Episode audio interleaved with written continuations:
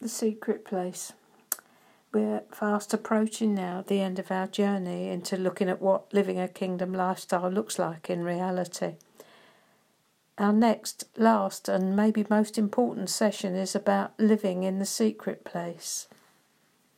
Living from there is the springboard to your identity and your destiny.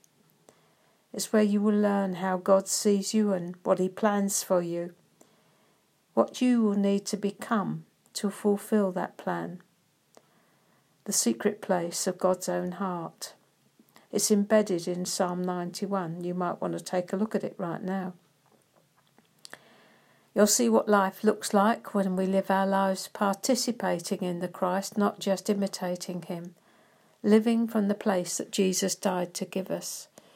We'll see that there is an acceleration possible should you wish to avail yourself of it. You'll begin to understand the battle we're in and how to remain standing when everything around you is crumbling and falling apart.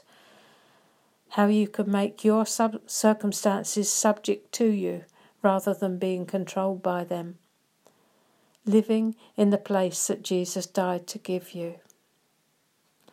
We've come a long way, and yet it seems we've hardly travelled at all. As with everything in the Christian life, God loves to tell us something and then make it real to us as we experience Him. A man with an experience is beyond reason. No one can reason with us when we've really met with the Lord.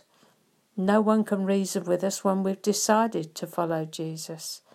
No one can reason with us when we become disciples. No one can reason with us when we get a revelation of where we are and who we are in the Christ. We are the ones who will turn the world upside down.